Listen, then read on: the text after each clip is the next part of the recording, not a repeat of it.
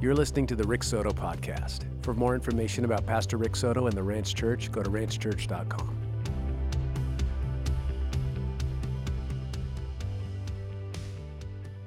First Thessalonians chapter 1. I'm actually going to look at one verse. This is very rare for my preaching style, and so we're going to read this and pray. So, First Thessalonians chapter 1, verse 1, the name of this message is called Stop Lying. Paul, Silvanus, and Timothy, to the church of the Thessalonians in God the Father and the Lord Jesus Christ, grace to you and peace. And so, Father, we come now to the preaching and teaching of your word, asking that you would release the fullness and the anointing of the Holy Spirit. Asking God that we would know you and that you would come by a true sovereign grace upon our lives and change us. God, I'm asking right now that you would actually lift us, Lord Jesus, and fill us to the full that we would have true knowledge in knowing you. God, I know that every person here has some sort of need, but you are sufficient to meet that need. And so come now, God, and speak to our hearts. We pray this in Jesus' name. And all God's people in our church will say, Amen. Amen. Okay, so rather bold statement related to this church in Thessalonica, which is in Greece, and related to what you need to hear today by what the Word of God and the Spirit of God is saying to you. And it is this introductory phrase, the title of the message, and that is Stop Lying. And I'm going to ask you to receive that. Like, stop lying. Stop lying about God.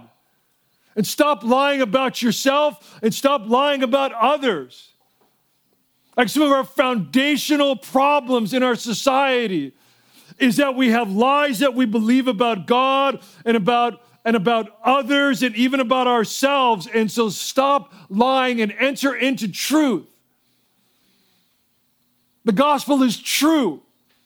And there is truth. And you can be free through that truth, Christ has said. So we have to stop lying about God. Stop telling lies about God. So, in some broad categories, people will ultimately say they won't use this quite language, but they're going to say is God is unknowable.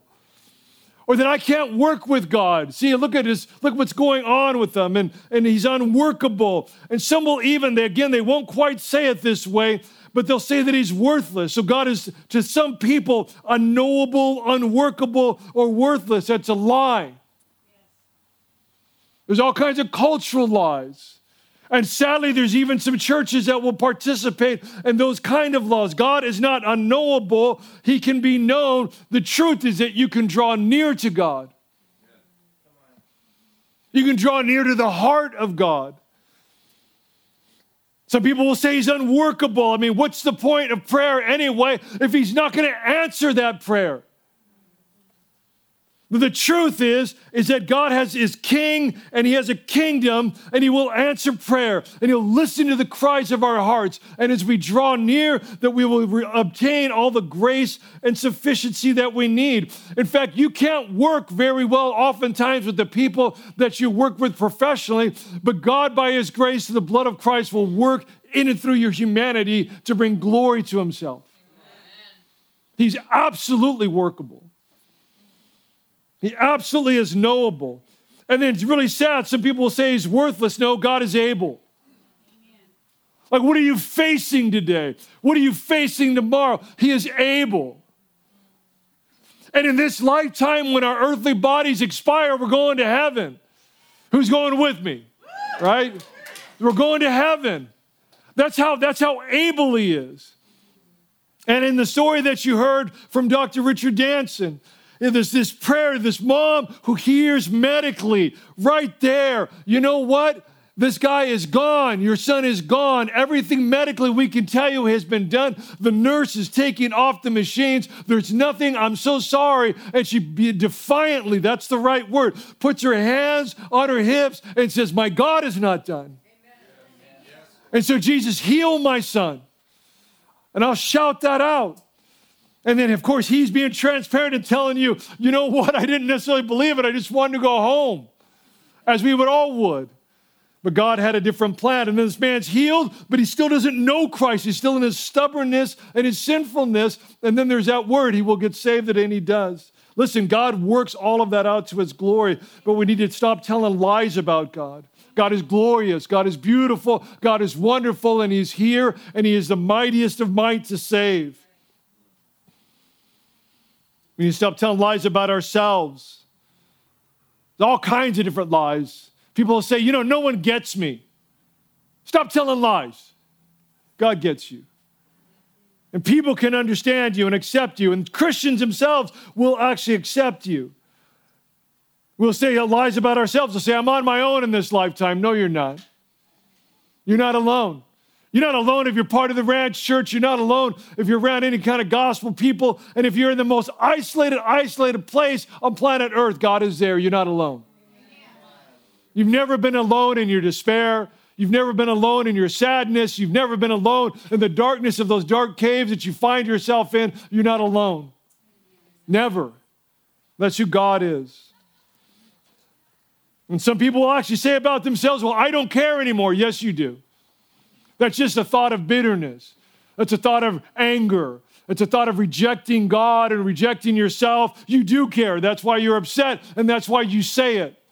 And so stop lying about that It takes greater courage and greater spiritual moral courage to say, No, I actually do care, but I'm hurting about what I care about. Than to lie to yourself and deny it. Stop lying. Stop lying about others, calling them losers. I know you don't maybe say that, or maybe you do. If you say that out loud, you don't have many friends. Do you think that. Stop lying about others that they're so weak especially if they're in church and Christians. Don't you know better? Don't you know more about the word? Don't you have full of the Holy Spirit? Oh, knock it off and stop lying. Don't you understand that Christ followers are claiming that we have no self righteousness of our own? There's no self sufficiency. We're not raising our hands and saying we have it all together. It's the opposite of that confession. I'm broken, I'm weak, I'm needy, I must be saved. I must be born again. I must actually repent of my sin. I must repent of my selfishness, my pride. I must confess that I lack faith at moments or at very serious times. And I, I must raise my hands and say, I need God. And people say all of these kinds of things. And They're lying. You know, I find it so fascinating that one of our issues as we get into our text here in a moment with the introduction of these three people of Paul, Silvanus, and Timothy, that one of the problems in our humanity is that we do not easily welcome our limitations. And so I've seasoned enough in life to actually welcome my limitations as a blessing of freedom to realize that God has actually placed limitations around my earthly tent and that they are actually places by which I can invite Him more and more in my life so that there's greater expressions of the supernatural in my life. So I've come to actually welcome those limitations. Things that in my more youthful days I, I rejected with pride and bravado and self centeredness. Now I realize that's God creating these earthly limitations so that He can work in profound ways. And so in our humanity, we do not embrace our limitations very well. And we're really weird in the animal kingdom. In fact, I, I had a number of animals. I was going to illustrate this with you, uh, but I'll just give you one, and that's the lion. And so you're used to understanding that a lion, you know, lion heart, very bold, very brave, and they are, and they're incredible creatures, and they can destroy pretty much anything on planet Earth very quickly. But what you might not understand about the lion is a lion knows its limitation. The limitation is that the lion is not a marathon runner. So that's actually why the lion lays and lies in wait. You've probably heard that. You've seen the shows on your own cable or YouTube or whatever. The lion lays in wait. Yes, church? Okay, well, if the lion can kill anything, why doesn't it just walk into the animal kingdom and say, You day, you my lunch? Right, why did it just brazenly and boldly walk around and go, Oh, you can run for as long as you want, but I'm gonna take you down and you're gonna be my dessert? Like, why, why does it lie down? Because it can't run more than a mile. Now, most people can't, they think, oh, run a mile, that's, that's too much. But in the wilderness, even humans and animals, like running like that's no problem. The problem the lion knows if it gets about a mile into running and chasing a prey, its actual circulatory system turns against it and weakens it, and it will actually begin to shake. and become very vulnerable. So the lion knows that I have to, I have to like, you know, be a scaredy cat, you know, and lie and wait to catch something quickly. It knows its limitations. But humans don't, and so they struggle to call out to God. The Thessalonica church in ancient Greece was in a place of a culture of distrust. Paul had come and actually had preached the gospel to them, and so they were in a culture of distrust, and even in the church. So, for example, Paul actually taught them that Jesus was going to come back, but Paul wasn't with them very long because persecution breaks out. And so they heard this teaching that Jesus is going to come back, and so they began to wonder, well, Jesus is going to come back. Did you know that? Did you know that Jesus is going to come back? Jesus is going to come back. Did you realize that Jesus is going to come back? Okay, well, if Jesus is going to come back and settle all the scores and his kingdom is going to come, then this is what the Thessalonians said. Why am I going to work today? How do you go to work today? He's going to come back tomorrow. I need to go to work today. I don't need to pay my bills today. I'm, I'm just going to do whatever I want today. So this is literally what tripped them up, and it's part of why Paul is writing First and Second Thessalonians to tell them, okay, here's how you can deal with this distrust related to Jesus coming back. All right, so just pause for a moment. Has Jesus come back in the next two seconds? No. Okay, get to work. Like that's what it is. Like if he has not come back in that very next moment, then get to work. They wanted to know, well, what do I do as I'm waiting this out with my work, with my home, with my taxes, with uh, my businesses? And then lastly, that you'll find out later, later in the book, and even Second Thessalonians, that they actually get a little bit mean to the Paul, their pastor, who had actually planted their church, and they started think, think to themselves, and then out loud, well, maybe you made it up. You know, maybe, maybe Jesus didn't actually come to you, Paul. You know, you are a Jew, by the way, and this is Greece. We don't take kindly to Jews here. So maybe you just made it up. Maybe what you want us to be is just really Jews of just another stripe and color variety. Maybe Jesus didn't actually raise from the dead or and all of that. And so they began this culture of distrust, which is actually part of a root system that we can understand because we have our root systems of lies. We've trained ourselves to love the shallow and the celebrity as an American modern culture. And we've trained ourselves to communicate digitally and not in person. I mean, we have people who are actually shallow enough to write emotionally charged emails when they can talk to the person. Like, yo, brother, sister, let me help you out. Talk to the person. That's what God wants. So, on a little lighter illustration, we had interns before the pandemic. And so uh, this is in a, a, training session for the uh, interns, which are uh, basically around 22 years old.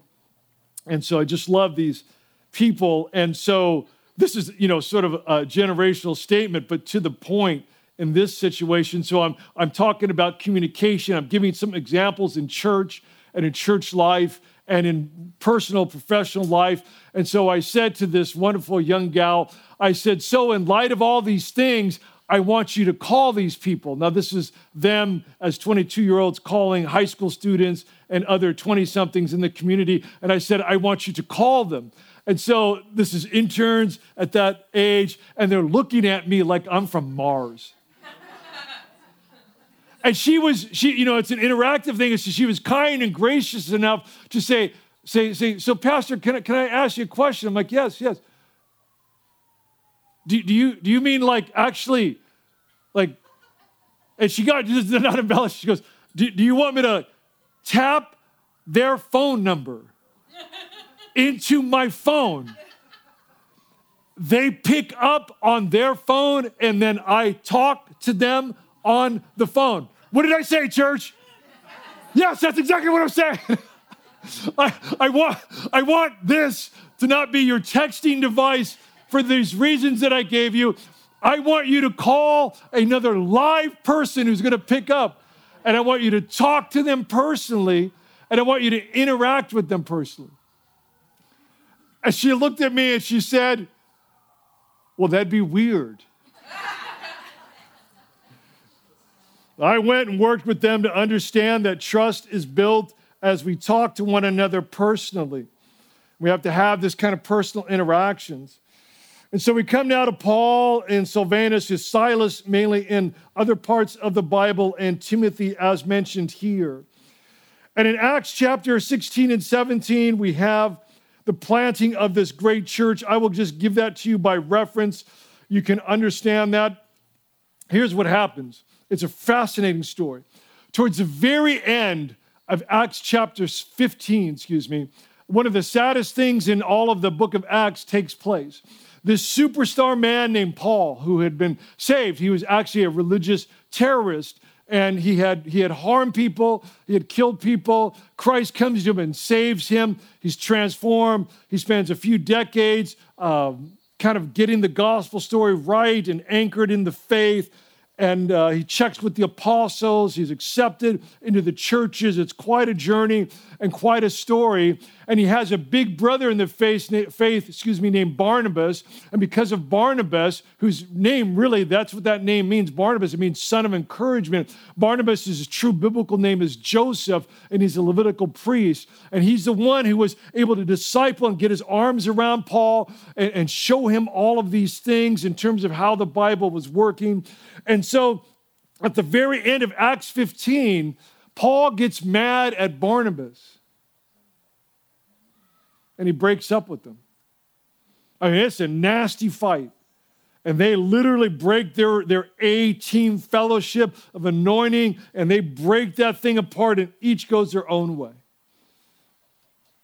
So that's why I come to Acts chapter 16 to tell you the story because they frankly don't know what to do. And they're trying to go out in ministry in Turkey and they're trying to actually go into Asia proper and nothing is working out.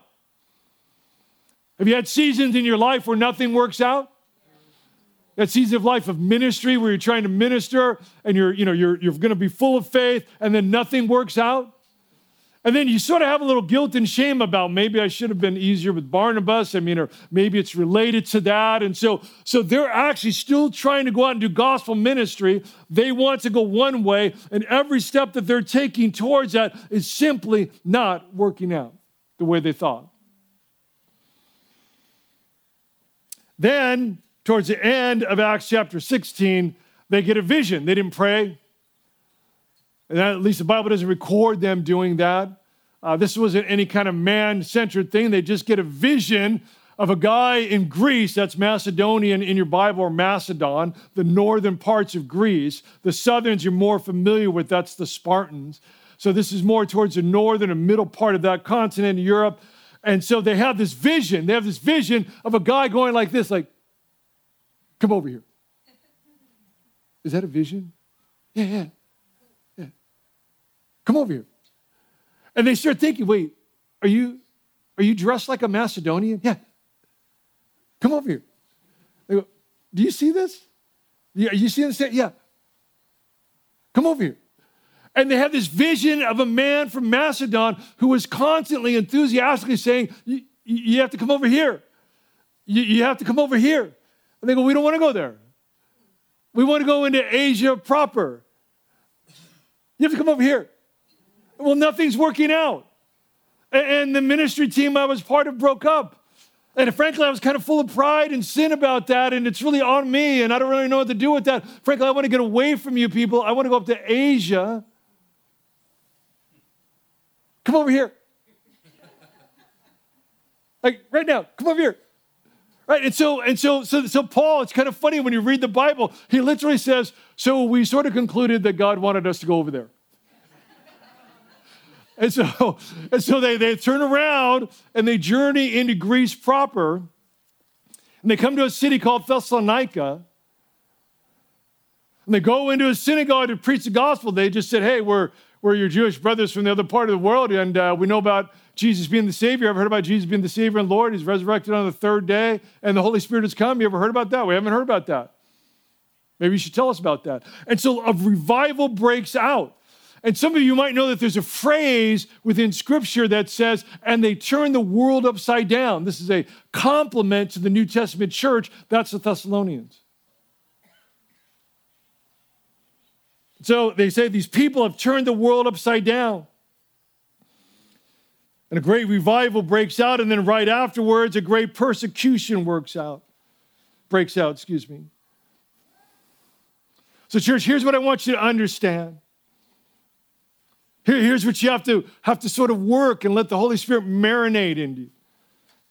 Is that before you took one step, God already took many. Before you took that one step, God had already taken many and you think you're on this path, on this trajectory a certain way. And you probably could justifiably say, well, if I were to look back here, I was disobedient there, and I was disobedient here. And you know what? I kind of blew up the ministry team here. I meant well, but you know, it's all of that. I was proud right there. I have a bad reputation now here. And none of this is kind of all worked out. And I'm actually just trying to find my way and then God comes with a vision and says, But you all come over here. And then you go there, and then God starts doing his new economy, which he had for you always from the beginning to catch. Listen, church, before you took one step, God had already taken many. He had already been at work in some powerful and meaningful ways way before you.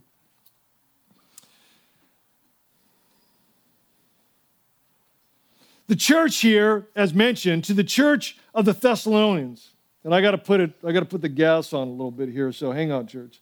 To the church of the Thessalonians and God the Father our Lord Jesus Christ, to the church of the Thessalonians, listen, the church has a function, and the function is that we must gather together. Like you are not here by an accident. You are here because God has actually called you. You think you got out of bed in the morning, God got you out of bed in the morning. You think you had a desire to come to church, God put that desire in your heart to come to church. You think you had a friend who brought you to church, God was actually speaking through your friend to invite you to this place so that you can actually gather. You know what worship is in terms of music? Worship, musical worship, is not singing songs to God. I realize in our immaturity, that's what we tend to think. Do I like the music? Do I like the band? Right? I've had people say, why doesn't that bass player like get down on his knees and start doing this? You know, you know, and you know, and, and why does he hit the drums even harder? You know, I'm like, you want Tommy to hit the drums harder? No, you don't want Tommy to hit the drums harder.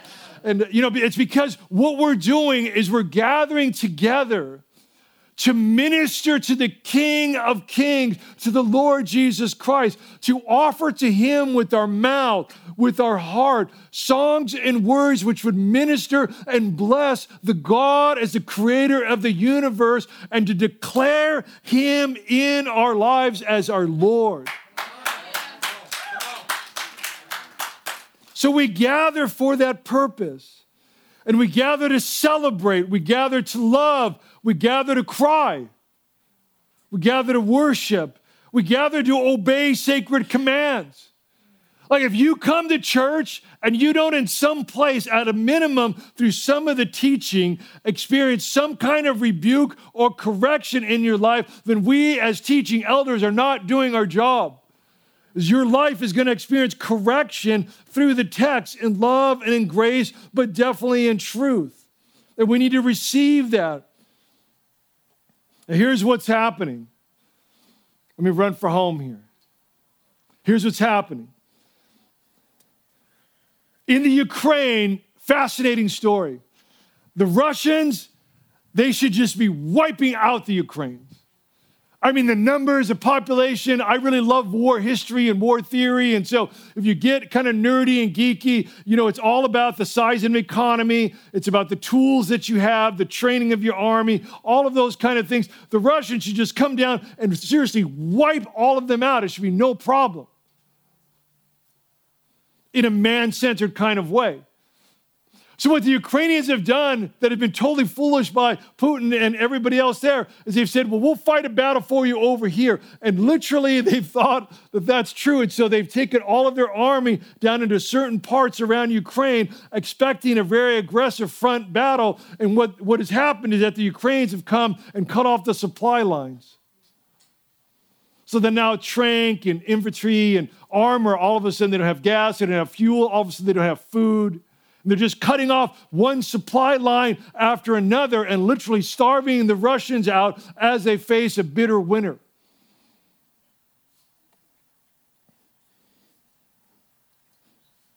Can I tell you that's what the devil's trying to do to you? He wants to cut your supply chains off. He wants to cut you off from the fuel sources of your life. He wants to cut you off from gathering in corporate worship. Listen, we produce videos on YouTube. That is not the same. Not at all. If I was going to be more uh, I suppose, a showboat, if you will. I'd bring a bunch of you up here and I'd like touch you all. Like this is what that's, that's what church is: to grab and to touch and to feel and to be corporately gathered, hearing the word of God at one moment, and then applying that and taking it and caring for one another and repenting together and getting on our knees together and receiving prayer and giving prayer and listening to gospel mission and taking steps together and glorifying God together. That's church. Everything else outside of culture says this church is a lie. We gather together to glorify God. And this Thessalonian church, Paul, Silvanus, and Timothy, these disciples, an apostle and disciple, to the church of Thessalonians, to those who gather. Now listen, he says, in God the Father and our Lord Jesus Christ, grace and peace to you. Grace and peace to you.